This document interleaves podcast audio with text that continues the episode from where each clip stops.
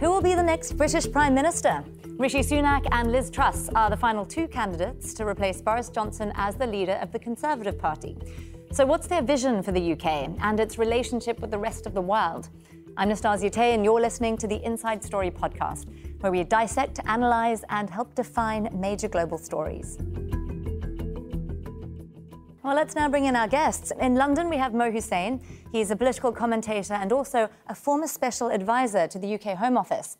In Dundee, Scotland, Lesley Riddoch, a journalist and the director of the Nordic Horizons think tank. And also in London is Jonathan Lis, Deputy Director of the think tank British Influence. A warm welcome to you all and thank you for joining us on Inside Story. Now, I want to start by taking a bit of a closer look at the two candidates because they're very similar in some ways, vastly different in others. Now, I believe both of them went to Oxford. Both of them studied philosophy, politics, and economics, as many in British government seem to have done. Now, they are both perceived as Tory elite, but Sunak, I see, despite being one of the richest men in Britain, has been trying to paint the story of himself as, as a British success story. The son of immigrants, someone who worked as a waiter in the local Indian restaurant when he was a teenager. Uh, Mo, I'm curious, how has that narrative played within the party? I think it's played relatively well. Uh, people do like a good backstory, and there's been other candidates who have made uh, a really big thing about their family background, the values that they had growing up, and the fact that um, they perhaps weren't from the UK, but they came here and they have risen to uh, really high office uh, in government and uh, high ranking roles in the Conservative Party. So I think people do like that, but as long as then that is made use of and can be translated into leadership and what you would do when you actually then become the prime minister uh, and the opportunities you would give to other people. So I think it serves a purpose, but it does need to then uh, translate into action as well. Of course. There has, in the meantime, though, been some controversy, I believe, over his heiress wife's tax status, especially as they have what a combined fortune of 730 million pounds. That certainly hasn't helped perceptions of him being rich and out of touch. Uh, Lesley, how much has that hurt him? Well, I, I, think it has hurt enormously. And it depends which people you're referring to here in judgment terms, mm. because there's the wider public who might have one view of both the candidates and indeed the whole quite vicious Tory leadership campaign. But then the people who really matter are that 200,000 Tory membership who are really quite atypical of the whole population. But still, um, on social media, for example, over the last couple of days, um, there's been not big discussions about the dis- debates on tax, but the observation that Rishi Sunak went to a building site somewhere wearing Prada shoes. Hmm. Why this should matter, who knows? But it's always just picking away at that point that he earns so much. Another way of putting it, as you've just done, is that he actually earns more than the Queen. Now, to a lot of people who value the monarchy, that just kind of feels wrong.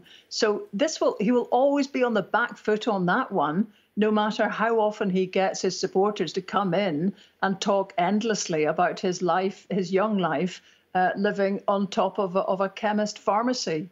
Uh, sure. Well, speaking of his young life and his life now, he would be the first prime minister, British prime minister of colour, if he wins, as we've been saying. Now, I know he says his heritage is enormously important to him. He talks about during his childhood going to Temple one day and then Southampton football matches the next. Uh, I know he's also spoken about how Britain, he feels, has become more open and more integrated. Jonathan, do you think race and ethnicity will play any kind of a role in the vote here, the vote within the Tory party itself?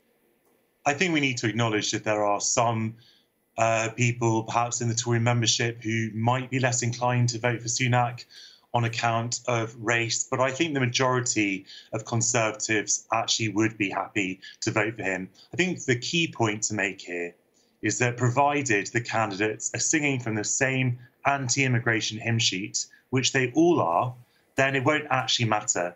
The fundamental disconnect is that Rishi Sunak made a great play about how his family uh, sort of came from somewhere else in his campaign video. But like all the other candidates, he is promising to deport um, migrants who've come here uh, across the channel and refugees to Rwanda, a policy which would have seemed completely extreme a few mm. months ago and is now mainstream in the Conservative Party. So I think that, you know, uh, until the Conservative Party thinks about what it really really, really wants to do about immigration and multiculturalism, it doesn't actually matter the skin colour of the people who are conveying that message. Sure. I want to talk briefly here about Brexit because both candidates did have different approaches. So Sunak, he was a Brexiteer. He said he voted for or campaigned for leave as well because he wanted to shake things up a bit and, and create space for change. Um, Truss, though, notably voted Remain and then has since changed her mind. Mo, do you think that hurts her, and especially this idea that she could change her mind on big ticket policies in the future? Well, it goes back to the point about who the audience is. So the membership is uh, heavily uh, Brexit supporting. So I think uh, Liz Truss has said that she regrets her decision, and I think that is aimed at just reassuring them that uh, she does see the benefits of Brexit and she will work to deliver that. But I don't think it hurts her too much uh, because we've come to a point where uh, you know, this argument was quite prevalent in the 2019 election. I think it's less so now. There are clearly uh, progress that does need to be made and issues need to be resolved on the Northern Ireland Protocol. But the real uh, issue facing the UK at the moment is the cost of living and the economy. And I think that uh, surpasses other issues. Uh, and it just feels that the Brexit argument is slightly aged. And yes, she did vote Remain. Since then, she has uh, recalibrated herself, let's say, into a Brexiteer. Mm. Uh, and uh, I think she's probably now more known for that than for voting Remain a few years ago. Well, one of the big issues for British voters who aren't in the South and who are in Scotland has been this idea of Scottish independence. And they've also reacted very strongly to what happened with Brexit. Now, I understand Liz spent part of her childhood in Scotland. So, Lesley, I'm wondering then, how is she viewed there, particularly around this issue of potential Scottish independence? Well, all the Tory candidates have had a very sort of solid line of saying that no matter what mandate is given to the Scottish government repeatedly to hold a second independence referendum, in light of that Brexit vote, which is the change in circumstance that, that means essentially the first vote was held in, in false pretenses in many respects um, they all hold the same line, which is just no. Um, many commentators think that just keep saying no to a democratic process won't hold for long, but it's the position they all share. Mm. As far as her background's concerned, it's not really doing her a lot of good. It's more that the Scots just keep voting not Tory, and they have done, we have done, for the best part of 100 years, with a small exception in the 1950s. So whoever is the product of a Tory leadership uh, uh, contest will not really go down very well here. Just one other wee thing about that. Uh, she talked when she was picked on by Rishi Sunak in the debates, um, and he'd asked her, Do you regret more being a Remain supporter uh, or a member of the Liberal the Lib Dems, mm. she rounded on him and started to talk about her background uh, in in Scotland and saying how she'd become a conservative because she was so appalled by the low standard of education that she'd seen around her. Mm. Well, that education for her was spent entirely during the period Margaret Thatcher was Prime Minister. So it hasn't taken people very long here to look at that and think, well, what are you actually saying? A lot of what she says seems very contradictory and seems thought of in the, in the heat of the moment um, and doesn't really seem to hold water the next moment. Well, it's interesting you mentioned that she was a member of the Liberal Democrats because she was raised in a household by parents who, as she describes it in her own words, had left leaning politics. I believe she even protested for nuclear disarmament. She was even a Republican and, and, made statements to that effect when she was a teenager. Has she, Mo, do you think, actually managed to convince Tories that she's Tory through and through enough? Yeah, I think she has. Um, internal polling that the party has will show that she's very, very popular with the members. I've been to many Conservative Party conferences, and the queues for her events where she's speaking are much larger than anybody else's. So there is something about her that does resonate with the members, and you know, part of part of that is the reinvention, and it's about uh, being on a journey. And she said that she was on, but it's about what matters to people now and what solutions she can provide. So I do think that uh, members will be looking at her what she's saying and what she's doing in the next six weeks or so, rather than what she did when she was a teenager. Sure. Well, well speaking of timely solutions, she's also obviously Foreign Secretary at a rather sensitive and tumultuous time for Britain and, and the rest of the world. Uh, does the war in Ukraine, do you think, Jonathan, help her case? Because it gives a perception of her perhaps as a more steady hand. There has been a lot of criticism of her being a lightweight, so to speak. Frankly, I don't think the Ukraine war is going to have much impact on the debate. And I have to say that it's much easier to be a war leader when you're not actually fighting a war. Mm. The same can be said of Boris Johnson. All that the Conservative government needs to do was to pledge assistance uh, to Kiev to send um, arms, and, and they did that, and they admittedly did that better and faster than some other countries. But it was not some sort of staggering feat um, that was achieved in London. And I think that any uh, Conservative leader and Foreign Secretary would have done the same. Any future Conservative leader uh, will do the same as well. I think Liz Truss is desperate to kind of uh, harness her sort of pro-Ukraine, pro-Brexit credentials, but it does feel a little bit desperate. And it also might backfire in the case of Brexit and our relations with the world, because let's not forget that as Foreign Secretary, she is actually threatened to break international law with her bill to uh, overturn the Northern Ireland Protocol, which is a centrepiece of the treaty Britain signed with the EU. Now, if uh, Truss or Sunak, for that matter, uh, if they go through with that as Prime Minister, because the bill is still going through Parliament, then that will invite a full scale trade war with the EU in a cost of living crisis. That will be a catastrophe for Britain's economy. And neither of the candidates is prepared to admit that or say what they're going to do about it. I see you're agreeing there, Lesley. How is this being perceived in parts of the UK outside of England, do you think, given the potential risks that it has for Britain as a whole? Well, I think really people probably across the whole United Kingdom who are out with that small, tiny, tiny band of people who have some say in this uh, leadership contest are just sitting back, somewhat bemused, a little bit aghast, depending on their politics, and realizing that this huge decision about the shape of Britain to come is completely out of their hands because there will not be another general election quickly, since it's pretty evident that very probably the Conservatives would lose it.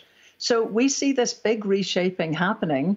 Um, sometimes we're told that there's a great need for change. All the candidates are saying that, despite the fact that the Conservatives have been in charge for the last 12 years. So, change from what? Their own policies.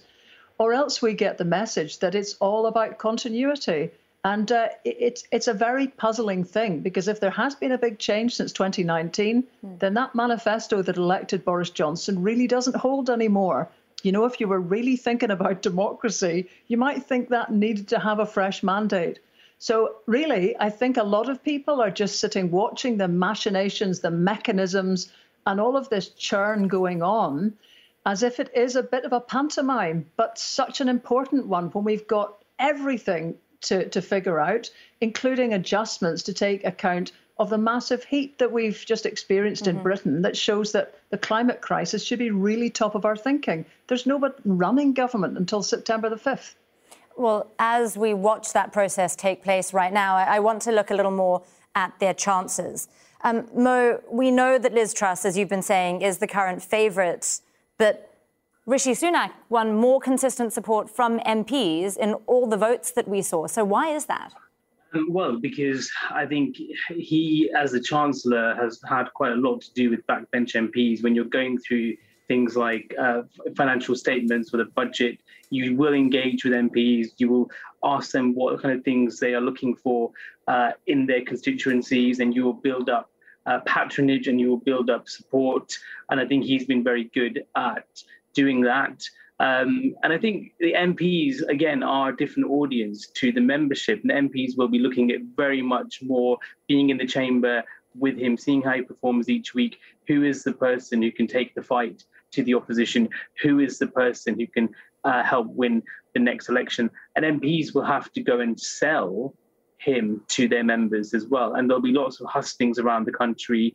And then, you know, members will then look at what do the MP think and then also their own views. And they will be swayed by who is the best potential of winning the next election. Because it's fine that people are making all these promises saying, I'll reduce your taxes, I'll do this, I'll do that. But if you're not in government, you can't do any of it. So it's also in the members' interest to elect somebody who can win the next election. Of course. Well, this seems like a good time to take a look at just who will be actually casting ballots ahead of that September 5th announcement. Well, there are between 160,000 and 200,000 Conservative Party members. Now, research from 2018 suggests that more than half are older than 60, 97% of them are white, 71% are men, and more than half of them live in London and the south of England, traditionally the richest parts of the UK. So, Jonathan, let me pose this question to you. These mostly elderly, mostly white, mostly men seem to be more likely to prefer Truss. Why? Because of her politics. Um, she's seen as, ironically, more of a true believer on Brexit. Perhaps that's Azealia the convert. As we said, she voted Remain in 2016. Also, she's pledging radical tax cuts, uh, which uh, make her seem more uh, conservative than Rishi Sunak. And as we know, uh, memberships of parties often pitch to the extremes. And that's not where uh, the voters might be in the country, either Conservative voters or voters more generally, but that's where elections are often won. And that's why membership votes are not always helpful for a party, because the membership might elect someone they want, but mm. who doesn't have the wide appeal in the country that that party will need to win an election. And I don't think that either Truss or Sunak is going to be particularly electable against Labour, but Truss even less so than Sunak. Well, let me ask that question then about broad based support, because that is really the key question, right? Who will be able to get the Tories back into power in the next election, which I believe is due in January 2025 if an early election isn't called? Now, do you think, Lesley, that either of these candidates would be able to rally the kind of support that we saw that Johnson was able to do, especially amongst usually Labour voters, especially in the north of England? Well, no, in a word. I mean, not, neither of them has whatever charisma Boris Johnson seems to be able to exercise on people. It would have to be said, not in Scotland, where he's always been a vote loser, but that sort of bumptious, uh, yeah, not, boisterous boosterism that uh, Boris has brought with him to everything, and his ability to really uh, call black, white, white, black, deny every difficulty that he's found himself in with the the eloquence of someone, you know, to the manner born. All of that comes with Boris, right? Neither of the other two are quite that fluent or charming. Um, Liz Truss, I would think, must be quite an alarming prospect for MPs because she she doesn't really perform very well in debates, and we've seen that. That's partly why the debates were scrapped.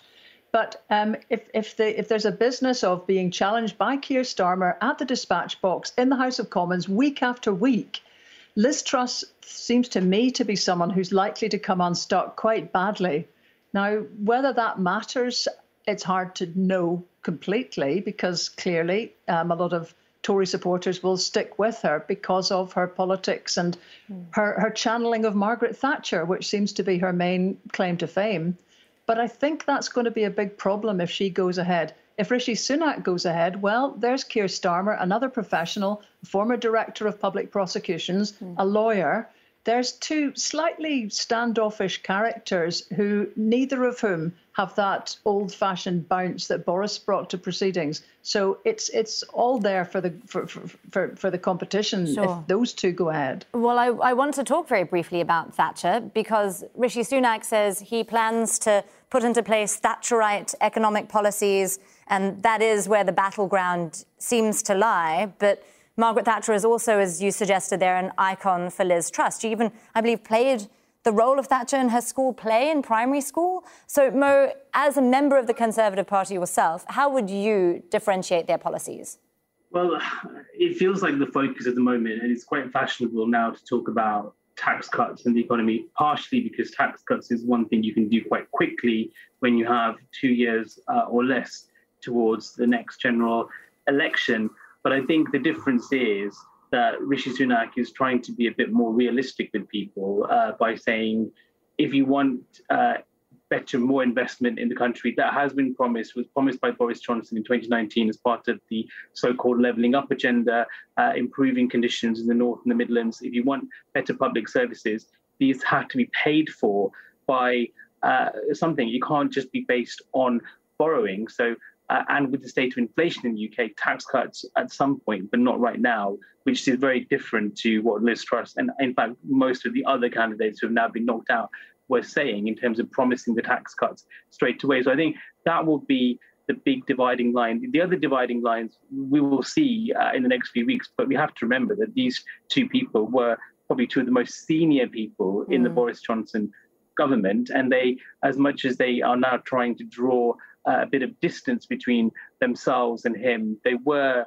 part of uh, what we saw happen in terms of perhaps not standing up to him or not challenging him early enough. So looking for the dividing lines will be interesting because at the mm-hmm. moment mm-hmm. it's not really clear where they're going to come from.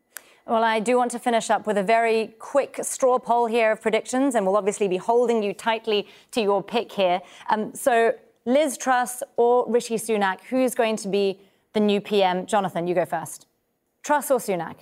At the moment, Truss is a favourite, but I think that once the two of them start speaking in the debates, mm-hmm um, Tory members will will start fearing Truss and might just go for Sunak. But I don't think that Sunak will be particularly electable mm-hmm. in the whole because uh, because because I just think that he has a big personal uh, presentation problem and big personal baggage as well okay. with voters. Lesley, Truss or Sunak? Very well. I've already got a five. I've got a five pound bet on Rishi Sunak, okay. which um, which I'm so I'm just going to hang in there with mm-hmm. that one. And Mo. I'm moving towards Rishi as well. Yes, he does have some issues, but also he is known for uh, having helped a lot of people in the pandemic and spending lots of money to do so. And I think people will remember that as well going mm-hmm. forward in terms of how creative and how versatile he can be. Well, we'll see how right you all are in the coming weeks. Thank you to all of our guests Mo Hussein, Lesley Riddoch, and Jonathan Lis. Well, that's it for the Inside Story podcast. This episode was produced by Calvin Ung, Usama Aloni, Aiseba Mirzayeva, and Gemma Harris. Studio sound was by Yara Atala. The program was edited by Sarin Murali, Lin Yuan, and Joe DeFrias. Do be sure to subscribe to the Inside Story podcast to catch every episode. Thanks for listening. We'll be back again on Friday.